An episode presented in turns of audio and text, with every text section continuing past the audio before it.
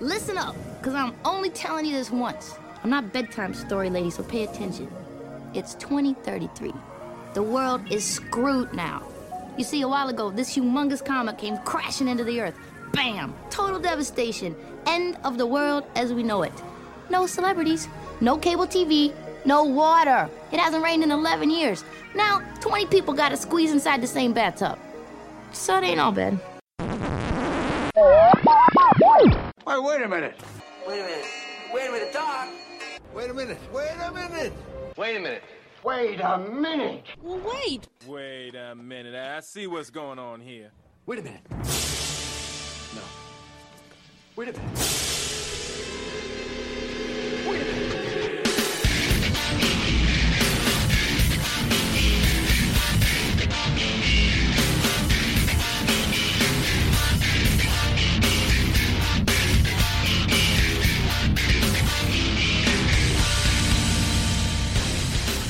Hello and welcome. Welcome and hello. This is Wait You Haven't Seen, the podcast where we find a movie that one of us has not seen and we talk about it. Um, I am your host, Travis, and this week joining me I have AJ, Hello.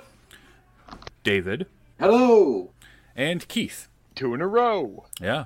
Uh, so this week we're talking about the 1995, uh, some would call cult classic, Tank Girl. Um, now, I've seen this movie before. Uh, I believe, AJ, you had? I had not. Okay, so you hadn't. David, you hadn't seen it before, I know. Uh, and life was better. I'm gonna I'm gonna second that. And I Keith, you had not seen it either. I, I had not. It had been on my radar for a while. I've just never been able to get a hold of a copy. Okay. Um, yeah, so, all right. Uh, 1995, uh, based on a British comic strip um, from uh, a magazine. What was the magazine called? It got started. doo-doo-doo-doo, Wasn't um, it a dark horse? No, it was a, a comic strip from I think it was called Deadline. Was the the comic uh, the the magazine Deadline? Yep, Deadline magazine. And um, interestingly enough, so it was created by two guys. Uh, the comic strip was Alan Martin and Jamie Hewlett. Um, Jamie Hewlett actually went on to co-create Gorillaz. Mm-hmm. Um, that was one of his later projects, but uh, it was Yeah. it was like well, a he got better. yeah, well, it was so. It was a cult followed kind of UK comic strip, um, and the director of this, Rachel Rachel Talalay, um, she picked up the rights to direct it based on she was given a copy of some of the collected works, I think, to read or something. Uh, fell in love with it, wanted to direct the movie, so she went out, sought out, bought the bought the rights, and wanted to make it her list of credits is interesting. So she only directed three um, theatrically released movies, uh, and they were Freddy's Dead: The Final Nightmare in 1991, Ghost in the Machine in 1993, and Tank Girl. Since then, she hasn't directed anything that's gone into theaters. It's all she's been directing like crazy, but it's all been TV series episodes and um, TV movies. And she's done some stuff that you might have heard of. Um, I don't know if any of you remember the the series Touching Evil um, from a f- uh, about 2004, but she, that was a remake of a British series. She actually worked on both of them and helped produce the American version. Um, Okay. Recent, seen it. yeah, recently she's done. Um, she did some episodes of Supernatural, The Dead Zone, um, Continuum, uh, you know, Sherlock, Doctor Who, stuff like that. Iron Fist. So she's done a lot of directing, just not feature films. Um, this was like the last one, and I guess from what I was reading about the movie, um, it was a pretty bad production. Uh, the actual production was okay. Then the studio kind of stepped in and did a lot of cuts that they feel like hurt the stuff. Now, having said that, I don't know. I don't know that I completely agree that the, the cuts are what ruined it, but before we kind of dive into that, I want to go around and see what you guys, this being your first viewing of it, thought of the movie. So let's start with David. Uh, Travis, uh, I say this with no small amount of, um, you know, ill will towards fans of this film, and no amount of hyperbole. This is probably the worst movie I've ever seen. Really? Okay. Yes. Uh, let's let's get back to that here in a second. But uh, AJ, what did you think of the movie? I, I would I would like the two hours uh, spent on this movie back. um, I, I don't know who to talk to about that, but but I would I would like that that Yeah. those life minutes If you back. get his number, let me know. Yeah, Uh, yeah. um, we'll get you in touch with management, and uh, they'll get So- back to you. So I, I can delve into that a little bit more. I mean, part of it is you have to remember that it was done in '95. So Hey, there's so was I, different- and you know how I turned out. well, just you know, some some of the the comedy and some of the catchphrasing was different, you know, compared to some of the more recent stuff. I I just I the film is supposed to take place in like 2030 2033 and yet there's these constant references back to things that were happening in the 90s and so there's this giant disconnect with pretty much any you know just reference to to pop culture because it's actually 40 years in the future mm-hmm. and she's not old enough to actually know about any of them so like that just stuck in my head every time she did something and then it didn't. It didn't really seem like anything would have been. Oh, well, this is the remnants of society. It's all we have left, and have that make sense. It just kind of the you know the the me the comet or meteor thing happened well enough into the future that '90s catchphrasing and stuff would have passed on. Yeah, I can see what you're saying there. I mean, there wasn't a lot of like world building done. There wasn't a lot of setup. It was just, hey, a comet hit. We haven't had rain for 11 years, and here we are. Well, and then I also felt like she was. Uh, she had the, the mentality of like like a like a, a nine or eleven year old in how she operated and like back talked and and it's made decisions. interesting you bring up her mental age because one of the biggest parallels I kept drawing to a far greater character, and I know not everybody who listens to this uh, plays video games, but I believe that I know at least two of you know this character, uh, Tiny Tina, Borderlands 2. Mm-hmm. Yes, I actually made that comment while watching the movie. It movie. reminded me a lot of her. It reminded me a lot of um, the animated series Harley Quinn, uh, without any of the depth. Um, yeah, it. So I think some of that missing depth probably comes from a lot of the cuts that were made, um, and I'm, I'm going to kind of go over those a little bit later because I've got some trivia outlining a lot of stuff that got cut from this movie. That Alexa, turn the light white. um, there was a lot that got cut out that I think adds to it. But uh, to your point, AJ, I kind of get what you're saying as far as like, you know, it was a mid 90s movie and all of the references are going to be from there and, and back because that's all they know writing the script. But I don't think they did a good enough job kind of setting up what the world was to say, well, because they talk about the war at one point, the, some vague war, which I assume was pre Comet, although they don't flesh that out. And with that, there could have been something where, like, you know, this war raged on for a long time, and so there wasn't any more pop culture. I know that I I watched it and I'm thinking to myself, I would have enjoyed this in 1995. That is no longer when I was ten. Yeah. Um, yeah, you know, I would have been like 13, so this would have this would have felt right in my wheelhouse, you know. Because- Um, You know, I saw this in the mid 90s. I don't think it was 95. It was probably about a year later. I remember uh, seeing it on, um, you know, home video, renting the VHS tape for it. And I didn't hate it at the time. Watching it this time, I didn't hate it. I can see why you would. Like, watching it, I understand where you're coming from. And I think, I just feel like I would have enjoyed this viewing more if I would have had the nostalgia of watching it back in the mid to late 90s. I I guess the thing is that like when I do go back and watch movies for the nostalgia because it's playing you know it's an old movie playing at a, at a theater you know locally friends want to get together and watch something. You know we will comment on like oh my god how horrible was our taste. This movie's horrible. But at the end of the day like you, there are still redeeming qualities. You know you can go you'd say well the reason we did like this was or the acting was this or you know there was an interesting storyline here Uh, this I don't know. Doesn't I really guess have any of that. I, I just felt like it was missing everything. I mean, the only thing it, yeah, it, it really, it had like an o- odd montage when they were getting the tank done. Um, Yeah. They offered no character development other than the you know co- the co-star girl went from being horrible hairdo and like looking schlumpy to you know looking a little bit better at the end of the film. I think that happened when she slept with the kangaroo guy, but again, I'm still not certain if she actually did. Okay, there's So- two things I want to cover on that. Uh, first of all, the sentence uh, ending with "she slept with the kangaroo guy" is probably not something that you woke up this morning thinking you were going to be saying. No, no. Um, Do you mean Uh, most- Oscar most- most yes, and the other thing is you're talking about the co-star girl. Uh, you, you're, you're talking about Naomi Watts. You're talking Yes, about yes, that would be Oscar nominee Naomi Watts, Um, I was blanking on the character's name. Jet so- Girl. Jet, Jet Girl. yeah, Jet Girl. Okay.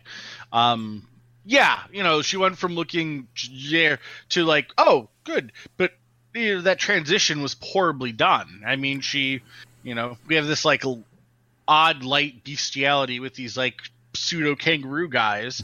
Um, although I will say I thought it was very amusing that the uh, the clothing they wore actually had like like tailored holes in the back for their tails. I thought that did show a lot of attention to costuming. I think Well, uh, thing, I have- anything good I can say about this. I have a lot more to say about those characters. We're going to talk about them in a bit um, because there, there's actually some really cool trivia to do with the the Rippers. But here's kind of like thing. how Ice T could be ashamed of himself for doing that.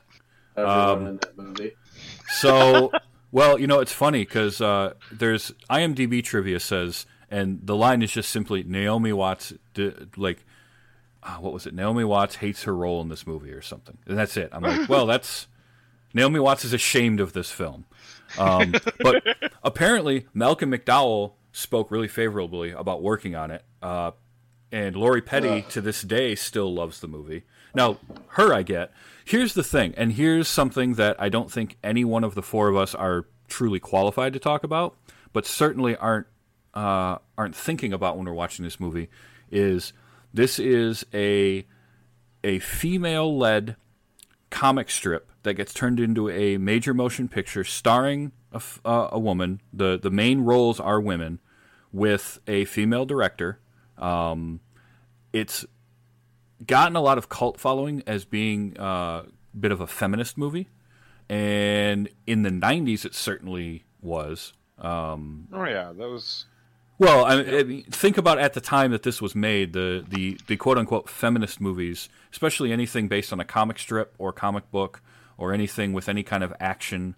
Uh, there really weren't any. You didn't have, uh, you know, Aeon Flux. You didn't have what was the the per- terrible knockoff of that Ultraviolet. You didn't have, um, you know, Underworld at that point. Like this kind of paved the way for a lot of that to be in movies because somebody took the time or the the me you know took the leap to spend twenty five million dollar budget uh, movie in nineteen ninety four to make this. it's it's neat to bring up the feminist aspect because I was looking at other comedies that came out in '95, and uh, I wouldn't necessarily call it.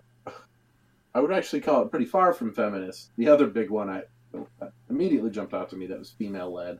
Uh, I don't know if it was female directed. Uh, Clueless, uh, not very feminist.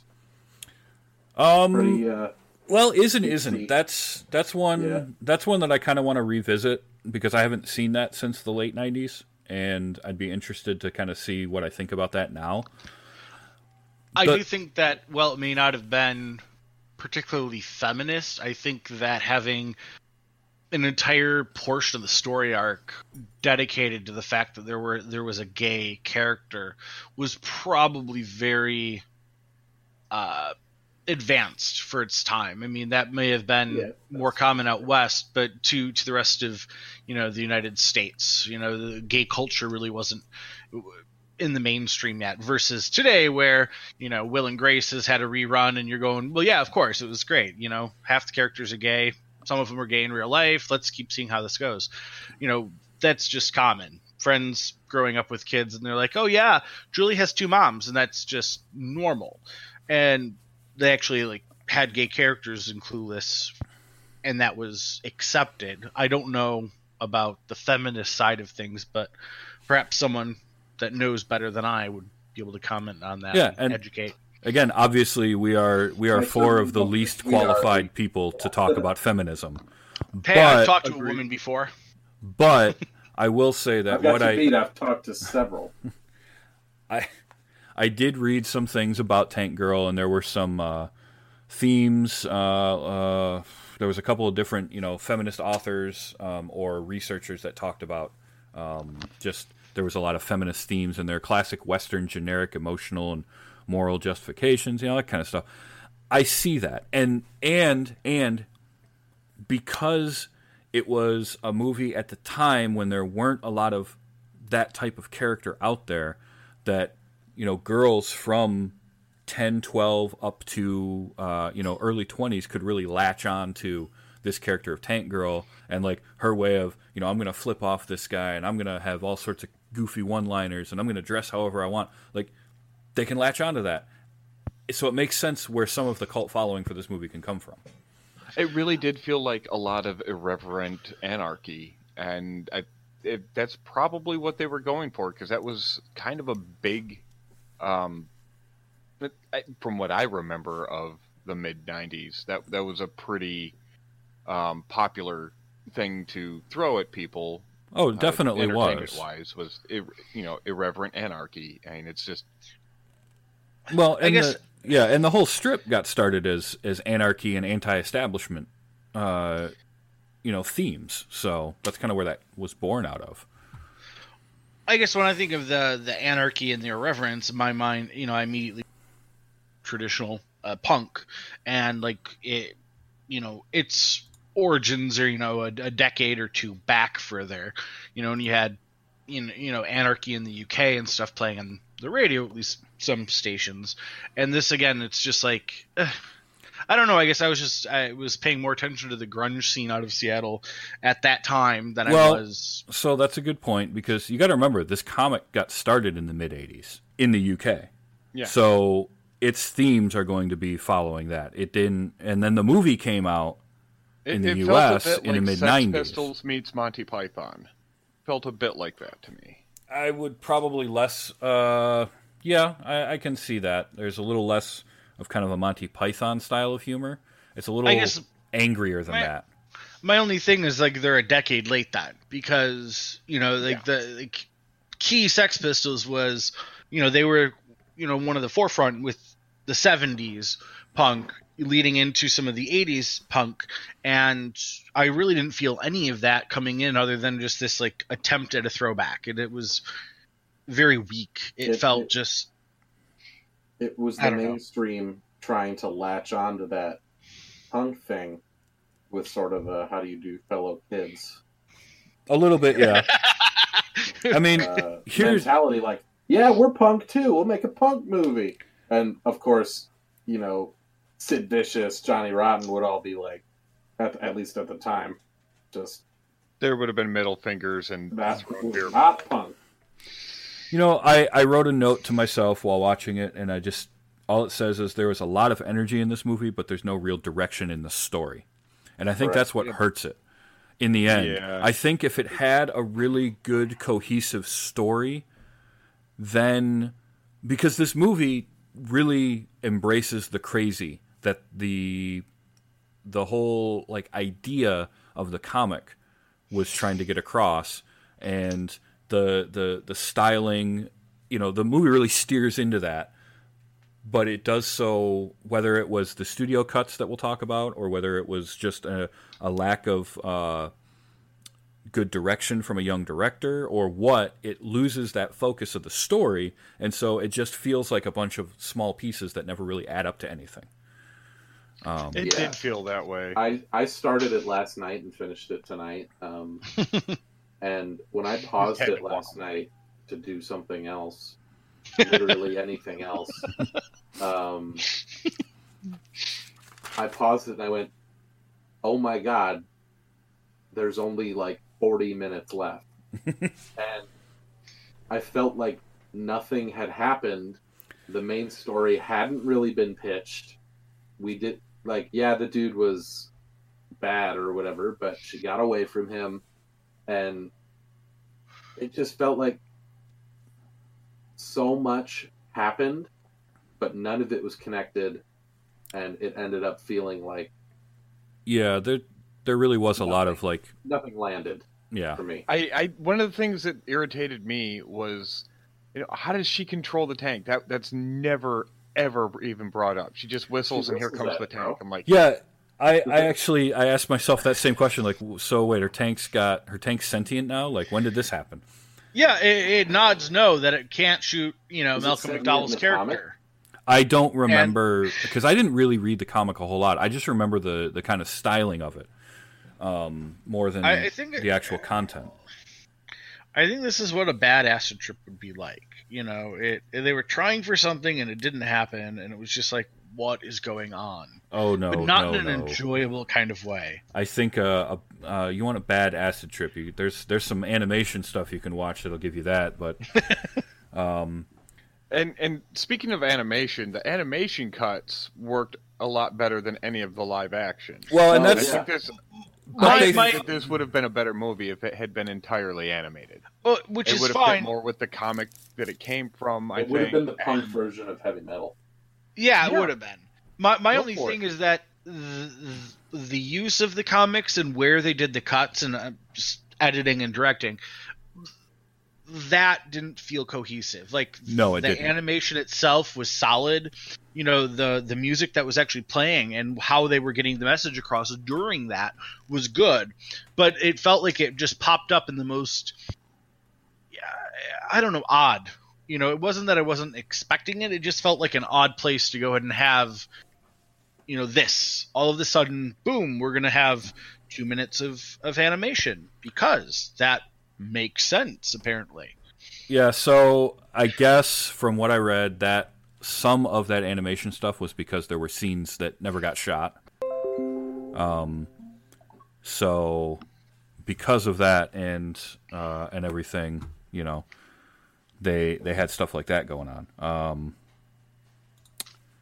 okay, I'm gonna pause for a second. I've got notifications that keep popping up on here, and I fucking hate that. So I gotta because I saw David, you just sent something, and you know now I get notifications for that. To Facebook. It doesn't matter; it still pops up on my computer. Gosh, David. So I just want to try and Pause the recording too. I will. I'll cut this out. So if anyone wants to drop an F bomb, now is the time. Fuck. Fucking right. love to. Okay. Um, we're gonna pick back up in three, two, one. Um, yeah. So I mean, you know, there was it was an, as an odd aesthetic that I I agree that I think the animation was really good. I don't think it fit. Uh, you know, it was very much like, hey, comic movie. Look, we're based on a comic. Is what it felt like to me. Um, and a lot of '90s there was a there was a few movies in the 90s that did this that were uh, that were based on comics but this is the one I remember the most for it because it was just put in there so much. And part of it was that they had scenes that just didn't get filmed like I was saying. So um, they had to fill that time. Like the whole I I kind of likened the whole montage of animation while they're rebuilding the tank and the jet is like we just didn't have the budget to actually show this part. So we're gonna animate it. So much didn't have the budget that they used the same shot multiple times. yeah. Um, oh, that was speaking of that was one of the most confusing and shitty editing things done. It, towards the end, where they're doing the like the attack on the base, Mhm. you, Yeah. you go you like my recollection is they show the jet and then they show you know Tank Girl like paragliding in, and then you show her tank and and then she's in the tank shooting stuff, and then magically she's back up in a parachute. And uh, it, it just seemed like they kept bouncing back and forth with no cohesiveness. I think like the, I think time. the tank was autonomously shooting at that point. Yes, but again, they never uh, established how or why that was possible. So it just makes you feel disjointed. It's the same thing with like when she's attacking the the uh, that semi truck. Caravan?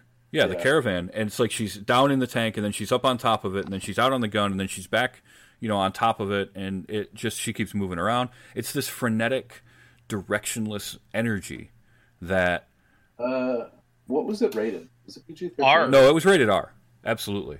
Uh, This was the barely R, barely. They could This, have. this was a, this was a 1995 R. Yeah, but they could have taken so much many more risks and so much more. I think they could have done. I think they could have just pu- pushed it straight into like full slash fic, like you know, gore and nudity everywhere. And I Well- honestly think that would have improved the film. so you say that, and here's the thing: um, there was That actually cut. one of the things cut was a scene. So after the whole dancing scene, and you know, the then they have the their post post coital. dancing scene. So they have then they cut yeah. the bestiality. Well, so there was apparently in that sh- in the the scene after that where they're laying in bed, uh, they had a full Ripper naked Ripper suit um, that was made that they ended up having to cut out because the studio was like, uh, no, no, no, no, no, no, no, no, no kangaroo penis in our movie. Shame.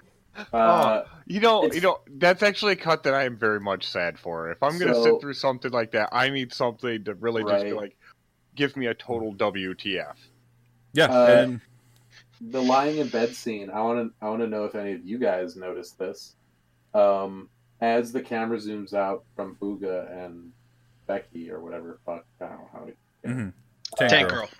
Yeah, her. Um, as the camera pulls out, his arm is around her shoulder, and you can see his sleeve is rolled up a little too far, and you can see where the glove ends. oh, they had a few The of a few of those in Oh, that yeah. final I battle. noticed a few, uh, a few pull strings. Yeah, in the final battle, people. I saw at least three or four different harness wires and pull strings and all sorts of stuff like that.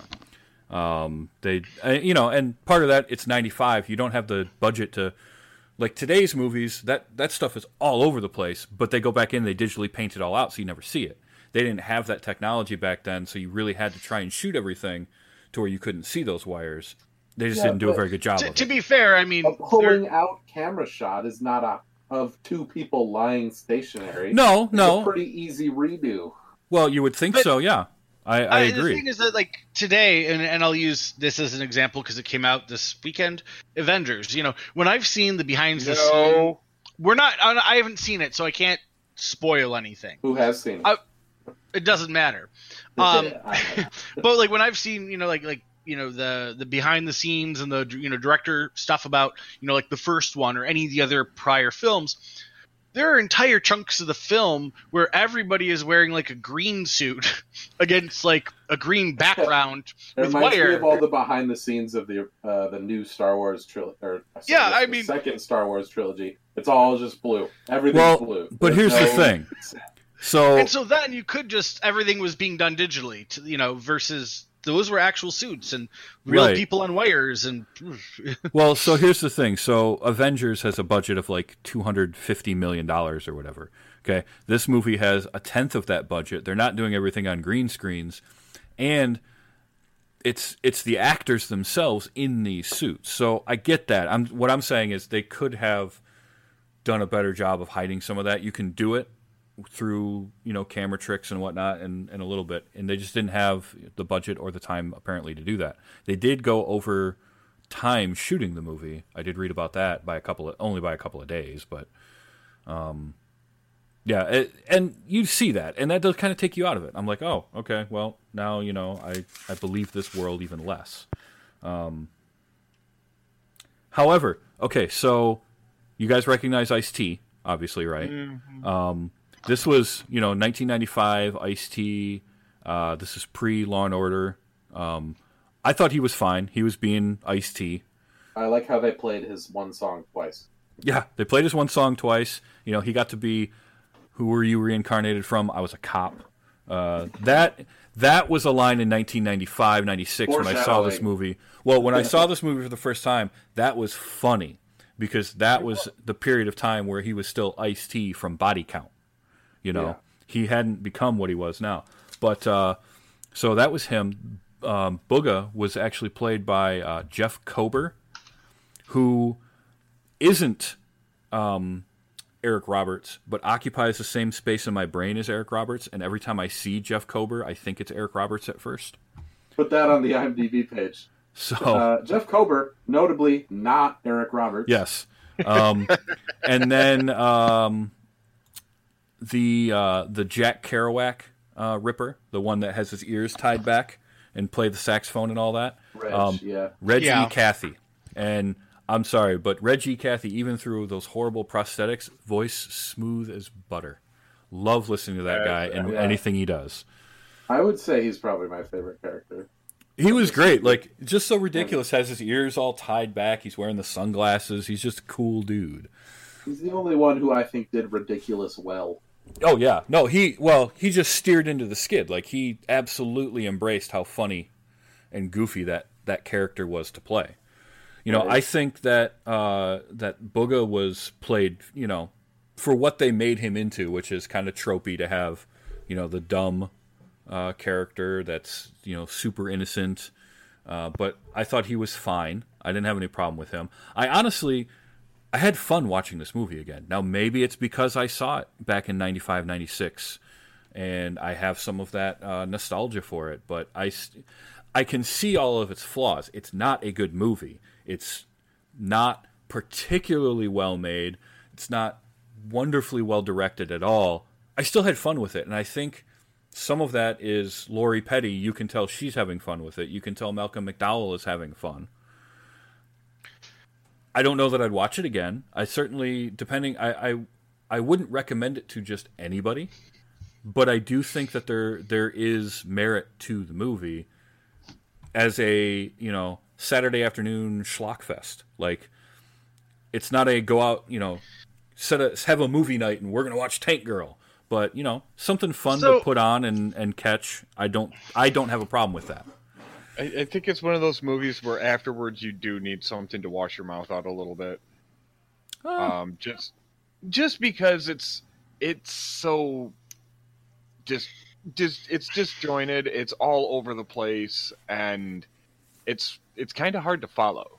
Oh, it definitely no, it definitely is. I'm not disputing that at all. I'm just saying it's fun. It's for all that for all that Was directionless energy. I could watch it again. Now, may- you know, you you guys don't have to. You've watched it now. You can say that you've seen it, and you never have to watch it again. There are there are critically bad movies that I think are fun. Mm-hmm. This just didn't touch that same nerve ending for me. Yeah, it didn't. You know, it it wasn't it wasn't in your wheelhouse, and that's fine. There's nothing wrong with that. Um, And you know, another you're layer of disappointment was this is the first movie I watched after setting up my new stereo. so I'm gonna have to watch something. Oh, literally, it's funny. The first thing that came to my head is a critically bad movie that's fun, Pacific Rim. oh, that'll test out your speakers. That's for sure. No, you know, yeah. you're not alone either in not liking this movie. Honestly, it had a $25 million budget. It made back worldwide 6 million. So no one else went and saw it a either. big oof. It made, okay, so it made $2 million in its opening weekend. All right? 95 $2 million. It's not good, but it's not horrible. It's It made 6 million for the rest, you know, $4 million for the rest of its run. It made 2 million of that in its opening weekend in the U.S. So nobody mean, went and d- saw this. If we consider this in like today dollars, so let's you know do the inflation calculation. That's almost forty-two million, which is not. I mean, there have been plenty of films made for less. We Not everything a- is. We should get a jingle for inflation calculation. I'll work on Uh, that. well, it's it's it's. I think it's fair to go ahead and try to compare apples to apples because otherwise you can look at some of these great classics or horrible movies and, and things that were on epic scale, and you know they're done for X million dollars. Well, if it was done in 1950, it's not fair to compare that unless you adjust.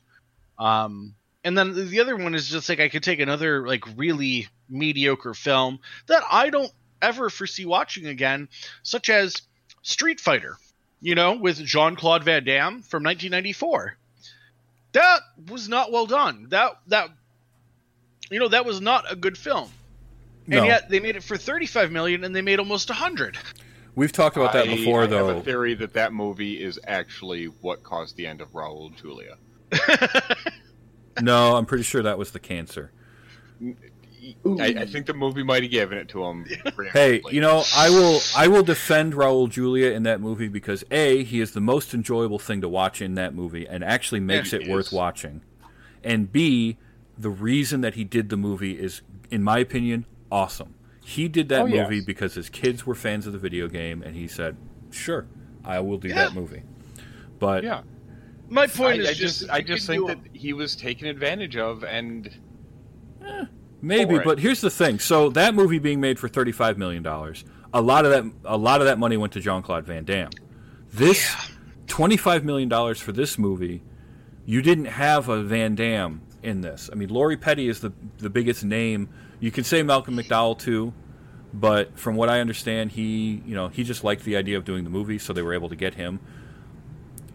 Here's The- my favorite character. I, ugh, he's the only one that did a decent job, in I- my opinion. I do want to know how that water extraction thing works, because it was like it's it's such a Don't small little it. bit. Don't yeah, about I it. know. Don't so even think about it. okay, now he was your favorite character. Okay, cool, Yeah. cool.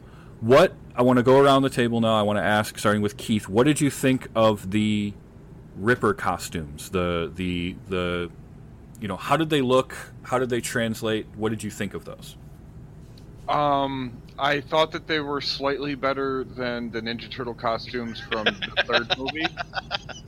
Okay, Um, and that's me have you know that's me today finally watching the movie and looking at it and be like, I I've been spoiled by modern movie prosthetic applications. This is this is not palatable. okay, uh, David. Uh, what were so? Uh, yeah. So what year did the uh, Ninja Turtle movie come out? The original was 90. Okay, so I think for the time, they were not bad. Okay, AJ, what did you think? I think I'm gonna have to find an Ambien tonight so I can fall asleep and not have nightmares. Yeah. well. So the Ripper costumes. Now the the Ninja Turtles were Jim Henson Creature Shop, and these were not Jim Henson, but they were done by Stan Winston and his shop. They were they were John Honston. So Stan Winston actually did his his shop did the animatronics, and uh, it took three people to to run them, uh, each one, because they had to articulate the ears and the tail. Uh, four hours worth of makeup. They did it for half their normal cost, um, and they they did that because they really wanted to do this movie. So Stan Winston, that was what was great was the director was like, yeah, we'll you know send it out to all the effects houses and you know none of them are going to respond back, but whatever. And Stan Winston comes back and he's like, let's sit down and have a meeting. and they sit down in the meeting. He's like, we want to do this, and we'll do it for half our normal cost. So you got for 95 and for what they were going for, I think it was pretty good. To get the ears to articulate like that and it feel pretty natural, um, I thought was really good. I did like a couple of the, jokes they had with that. was, I think, the highlight of those uh, costumes. Oh, But definitely. They were they were still. Um, I believe them to be subpar. Huh. I mean, Uh, But that that's me, you know, growing up having a love of the Jim Henson work. You know, that's why that's why I'm like it's it's right around third Ninja Turtle movie after they'd stopped going to Henson. I uh, I take back my good for the time comment because I just looked up the year that the Gremlins came out because that's what the years reminded me of, mhm. uh, and that came out 11 years earlier. So they would have been good 11 years earlier. Well- So Yes, but Gremlins is a very different thing because they were a lot smaller. That was like a single puppeteer per gremlin. This is, you know, each basically each ear had a puppeteer. I don't know. I just I thought it was pretty cool I- to to see that you know uh, a guy like Stan Winston and his creature shop would go far enough as to say, "Hey, we'll do it for half price." You know, we and that's uh, and if you have a passion that, that you know you do that I, I i'm going to just circle back around though to like dollars because at the end of the day well we all love films you know it's an industry that is driven by profit i mean it's the reason we don't not everyone goes out to watch student films all the time you Mhm. know I love to find people that can tell me every you know every Cannes winner for the last 20 years. It's hard to find that person. But Yeah. like so you know we mentioned Teenage Mutant Ninja Turtles and and different you know different group different company very you know more American. But like 5 years prior they made that for 13 and a half. Yeah. and and again like cartoon versus comic but it just you know it, it just felt like given that we could do that in 90 that this is what we got for 95 just it i guess wasn't wasn't where it needed to be. According to, uh, you know, take it with a grain of salt, Wikipedia, Stan Winston himself is not credited for this film. It may have been his shop, but he himself did not work on it. Well, his name is in the credits, so you know it was his shop. But um, I'm just going by what I was reading uh, in a different, must have been a different Wikipedia post, but uh, but also Fake seeing seeing his name in the credits. Um, now, two things that I kind of want to talk about. One is the soundtrack. So the soundtrack is mid '90s uh, kind of alternative rock soundtrack um, that actually that did get good critical reception. The movie didn't. The, the soundtrack was my favorite thing about this movie. so you had, I'm gonna have to agree with you there. yeah, and, you know, and you've got I mean, L7, Hole, Bush, Portishead, Belly, Veruca Salt, Ice T was in there. Um, you had Devo, Bjork.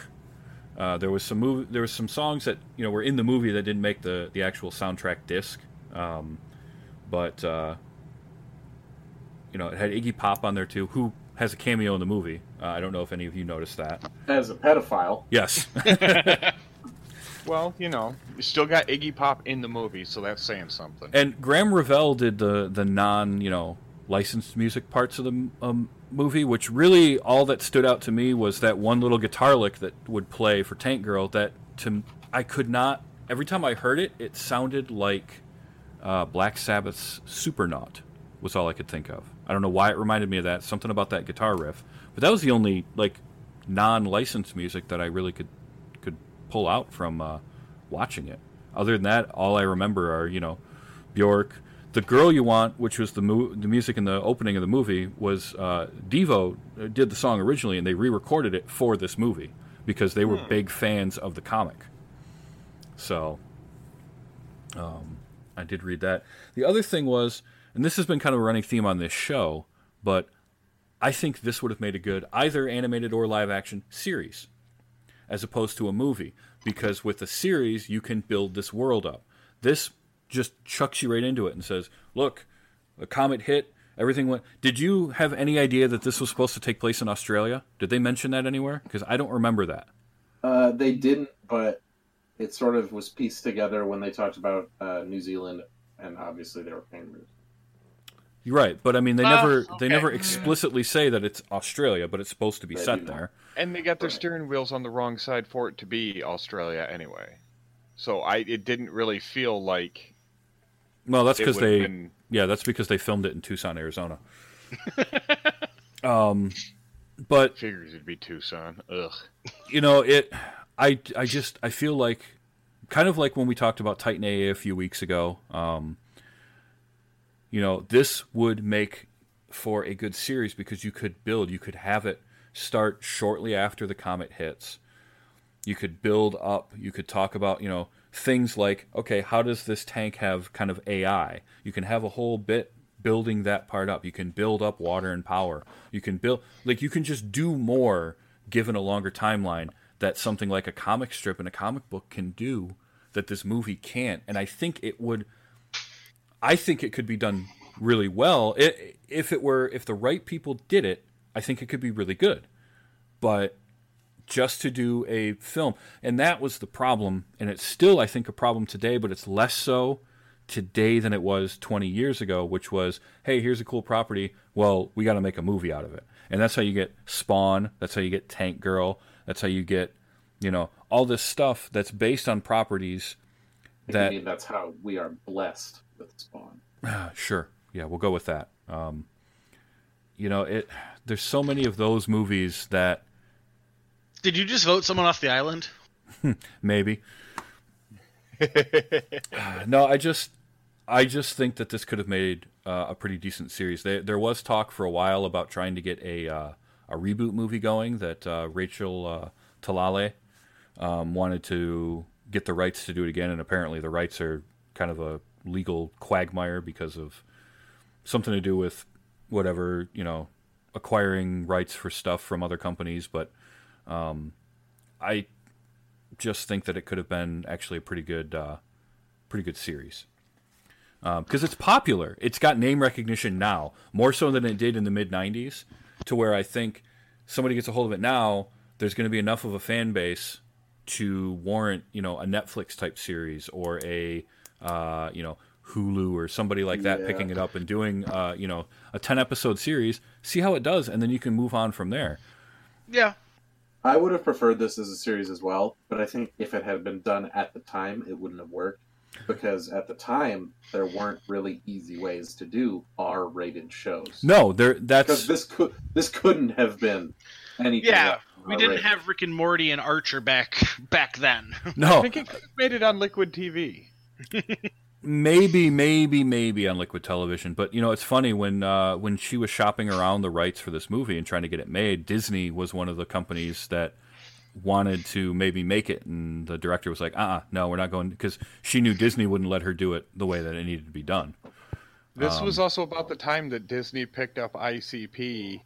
The Milenko was on the Great Milenko was on the shelf for like four hours, and Disney had it pulled and decided they were just gonna vault this stuff and forget about it. well that's probably a case of not really understanding what it is you're buying uh, but that's a discussion for a different time right? You know. No, But- I I could see this even a- animated or live action. I could see this working, you know, in the in the I think context this of would today. be a great animated program. I think it would go was- over a lot better anime than live action. It'd be cool if they went, you know, harkening to the creator. If they went with the guy who does the Gorillaz animation.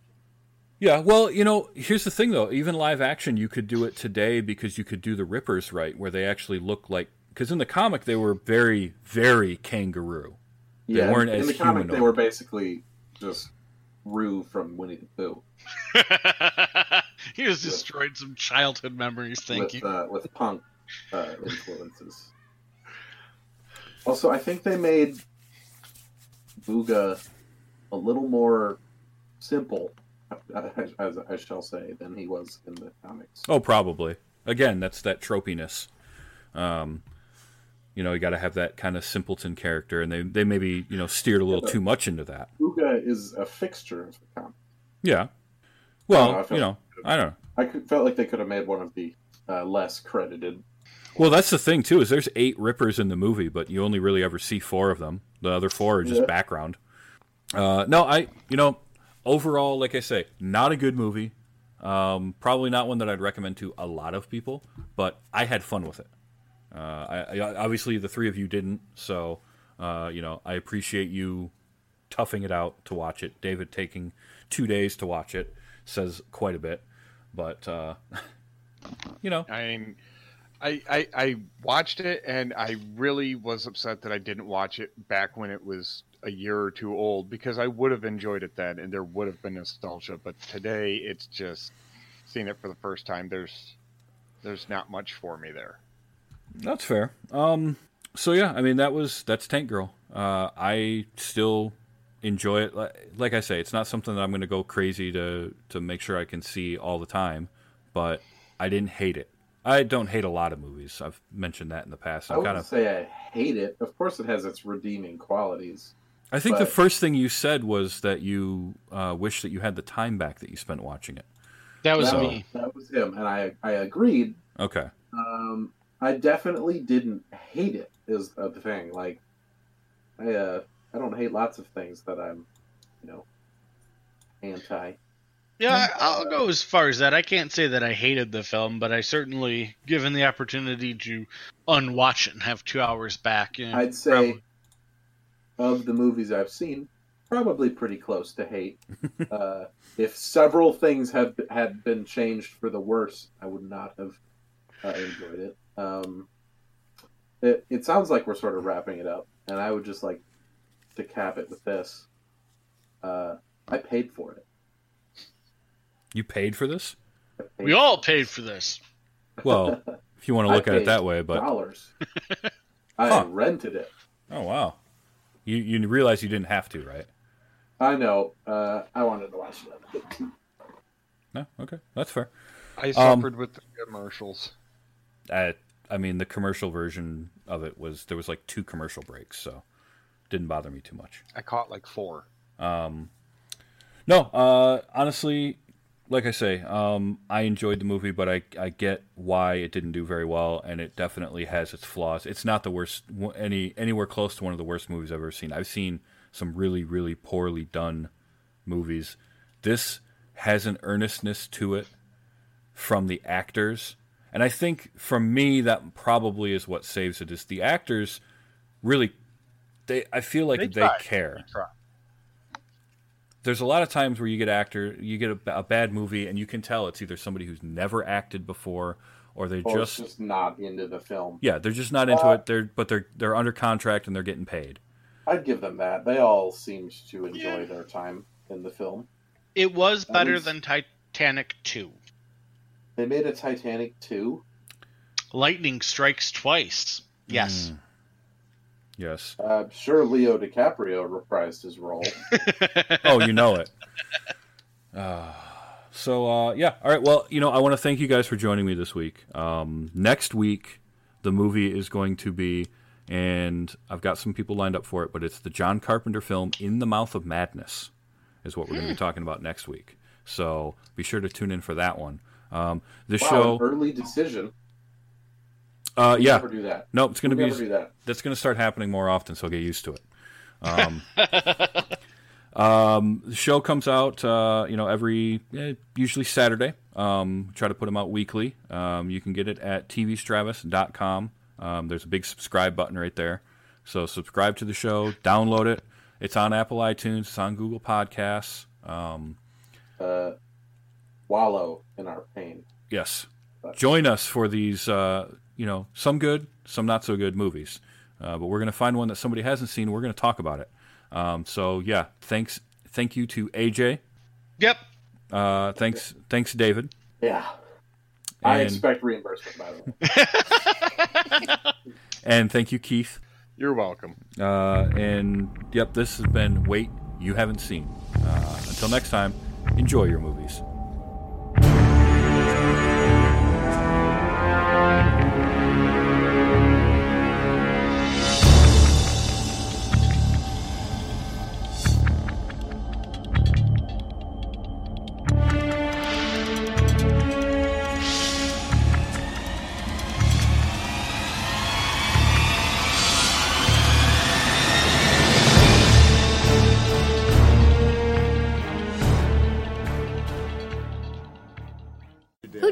To be?